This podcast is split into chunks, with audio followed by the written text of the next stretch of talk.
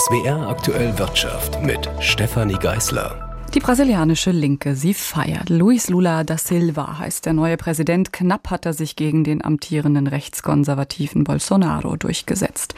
Lula ist kein unbeschriebenes Blatt. Wir haben es eben gehört, negativ wie positiv. Er hat Brasilien schon mal regiert. 2003 bis 2010 war er im Amt. Danach stand er im Zentrum eines Korruptionsskandals. Auf der Habenseite hingegen steht eine erfolgreiche Wirtschaftspolitik mit bemerkenswerten Sozialprogrammen, Klimaschutz und einem Wirtschaftsboom. Am Ende Ende von Lulas letzter Regierungsperiode ist Brasiliens Wirtschaft auch dank hoher Rohstoffpreise um 7,5 Prozent gewachsen. Welche Pläne sind nun von ihm zu erwarten? Finanzredakteurin Bianca von der Au hat die Analyse. Während Bolsonaro den Klimawandel leugnete, hat Lula bereits im Wahlkampf versprochen, sich stärker für den Schutz des Amazonas einzusetzen.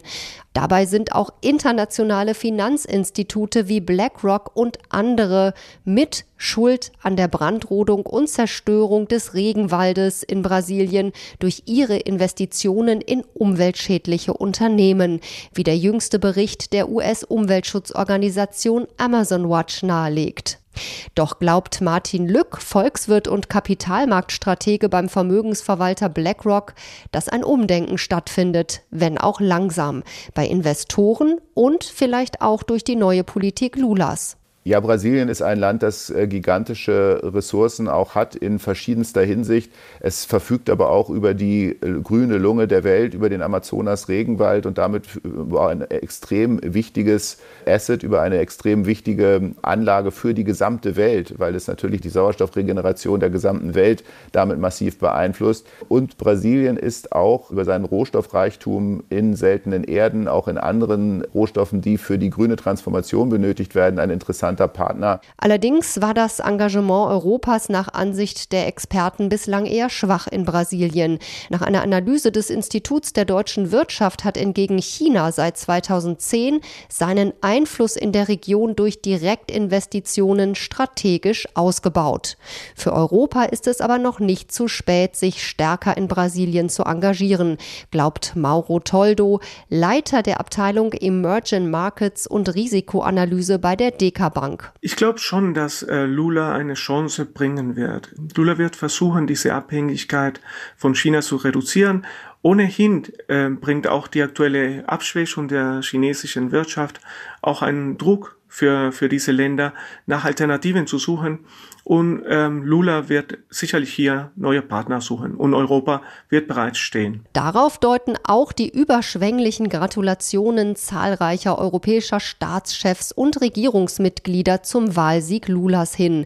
Darunter die deutsche Außenministerin Baerbock und Frankreichs Präsident Macron, der von einem neuen Band der Freundschaft spricht. Ein Bericht war das von Bianca von der Au. Und wir bleiben thematisch im Ausland. In China haben Mitarbeiter des Elektroherstellers Foxconn nach einem Corona-Ausbruch offenbar die Flucht ergriffen.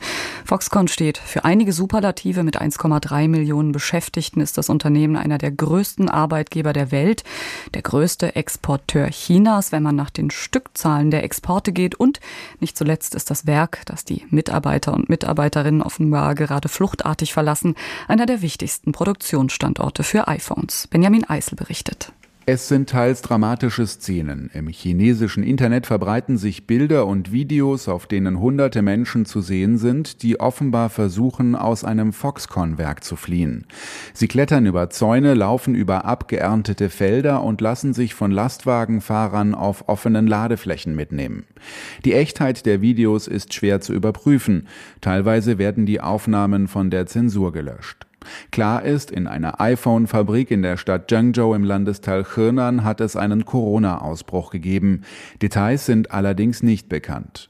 Zuletzt gab es Berichte über medizinische Unterversorgung und zu wenig Essen. Zahlreiche Menschen wurden offenbar in ihren Schlafsälen eingesperrt, um den Ausbruch einzudämmen. Die Nachrichtenagentur Reuters berichtet, dass die iPhone-Produktion in Zhengzhou im November wegen des Ausbruchs um ein Drittel einbrechen könnte. Der taiwanische Konzern Foxconn produziert für Apple etwa die Hälfte aller iPhones weltweit in Zhengzhou. Zwischen 200 und 300.000 Menschen sind dort beschäftigt. Benjamin Eisel, Peking. Heute hat sich Kanzler Olaf Scholz zum dritten Mal mit den sogenannten Sozialpartnern in Berlin zusammengesetzt. Konkret waren das die Chefin des Deutschen Gewerkschaftsbundes Jasmin Fahimi und Arbeitgeberpräsident Rainer Dulger. Konzertierte Aktion heißt das Treffen. Es soll darum gehen, wie man es gemeinsam mit vereinten Kräften durch die Energiekrise schafft. Als Scholz, Fahimi und Dulger heute vor die Presse getreten sind, ging es dann vor allem um den großen Doppelwumms, die finanziellen Entlastungen der Bürger und Bürgerinnen. Lothar Lenz berichtet. Man könnte sie schon fast Stammgäste im Bundeskanzleramt nennen, die DGB-Vorsitzende Jasmin Fahimi und den Arbeitgeberpräsidenten Rainer Dulger. Ausdrücklich bedankte sich Olaf Scholz für die, wie er sagte, konstruktive Atmosphäre der Gespräche. Im Mittelpunkt stand natürlich der druckfrische Abschlussbericht der Gaspreiskommission. Die hatte noch einmal festgelegt, dass der Bund die letzte Monatsrechnung fürs Gas in diesem Jahr übernehmen soll. DGB-Chefin Jasmin Fahimi nannte das einen richtigen und wichtigen Schritt. Es erfolgt eine vollständige Übernahme im Dezember der Abschlagsrechnungen. Das ist das, was realistisch schnell möglich ist über die Versorger. Und es bringe auch eine finanzielle Entlastung der Verbraucherinnen und Verbraucher bis zum Einsetzen der Gaspreisbremse dann im März, so die Vorsitzende des Deutschen Gewerkschaftsbunds. Jasmin Fahimi begrüßte auch, dass es einen Härtefallfonds geben soll und dass Gutverdiener mit einem Einkommen jenseits von 75.000 Euro Euro im Jahr die Gaspreishilfen wohl werden versteuern müssen. So komme eine Gerechtigkeitskomponente ins Spiel.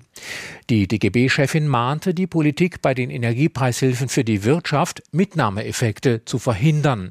Aus Gewerkschaftssicht sei es wichtig, dass jetzt diese Wirtschaftshilfen tatsächlich verbunden sind mit Beschäftigungssicherung, mit Sicherung der Standorte und unserer Wirtschaftsstruktur. Was Arbeitgeberpräsident Rainer Dulger veranlasste, vor einer Überregulierung der Hilfen zu warnen.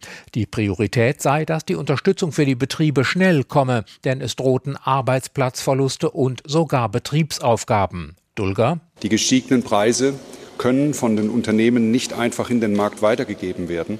Auftragsstornierungen und Produktionsverlagerungen sind die Folge.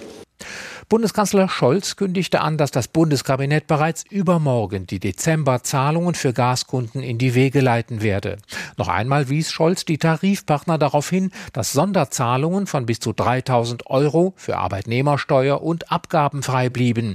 Die Chemieindustrie, so Stolz, mache von dieser Regelung bereits Gebrauch. Ein Bericht war das von Lothar Lenz. Abgelehnt hat die steuerfreie 3000 Euro Sonderzahlung hingegen die IG Metall, zumindest als mehr oder weniger einziges Angebot, das die Arbeitgeberseite letzte Woche im Tarifstreit vorgelegt hat. Seit dem Wochenende laufen deshalb Warnstreiks der Beschäftigten der Metall- und Elektrobranche, heute unter anderem bei Bosch in Reutlingen. Unterdessen hat die IG Metall weitere Aktionen im Südwesten angekündigt, etwa bei Rolls-Royce Power Systems in Friedrichshafen oder beim Bau- und Landmaschinenhersteller Kramer in Pfullendorf. Und bevor wir zur Börse kommen, noch eine Eilmeldung. Deutschlands letzter großer Warenhauskonzern Galeria Karstadt Kaufhof sucht erneut Rettung in einem Schutzschirmverfahren. Das hat ein Unternehmenssprecher mitgeteilt. Details sind noch nicht bekannt. Der DAX zeigt keinen klaren Trend heute an diesem 31. Oktober, mittlerweile landläufig auch als Halloween bekannt. Süßes oder Saures werden kleine Hexen, Monster und Gespenster fordern, wenn sie heute Abend gruselig maskiert und verkleidet von Haustür zu Haustür ziehen. Süßes und Saures gibt es heute für Anleger an der Börse. Die guten Nachrichten kommen vom Einzelhandel. Die Geschäfte sind im September besser gelaufen als gedacht. Textilien, Bekleidung, Schuhe, die Erlöse deutlich über denen des vergleichbaren Vorjahresmonats. Von einer Riesenüberraschung ist die Rede. Es ist aber nicht davon auszugehen, dass es bei diesem positiven Trend bleiben wird. Denn, und das ist die schlechte Nachricht, die Inflation liegt nicht nur in Deutschland, sondern auch in der Eurozone mittlerweile bei über 10 Prozent. Die Europäische Zentralbank wird vermutlich die Leitzinsen weiter deutlich anheben, um der Teuerung Einhalt zu gebieten. Das wäre eine zusätzliche Belastung für die konjunkturelle Entwicklung. Shop Apotheke, ein Online-Arzneimittelhändler, ist in den ersten neun Monaten in diesem Jahr tief in die roten Zahlen gerutscht, hat den Konzernverlust mehr als verdoppelt. Das hängt mit steigenden Kosten, höheren Abschreibungen und mit Sonderbelastungen in Zusammenhang mit Übernahmen zusammen. Der DAX, er beendet den Handel leicht im Plus bei 13.253 Punkten. Claudia Wehrle, ARD Börsenstudio, Frankfurt.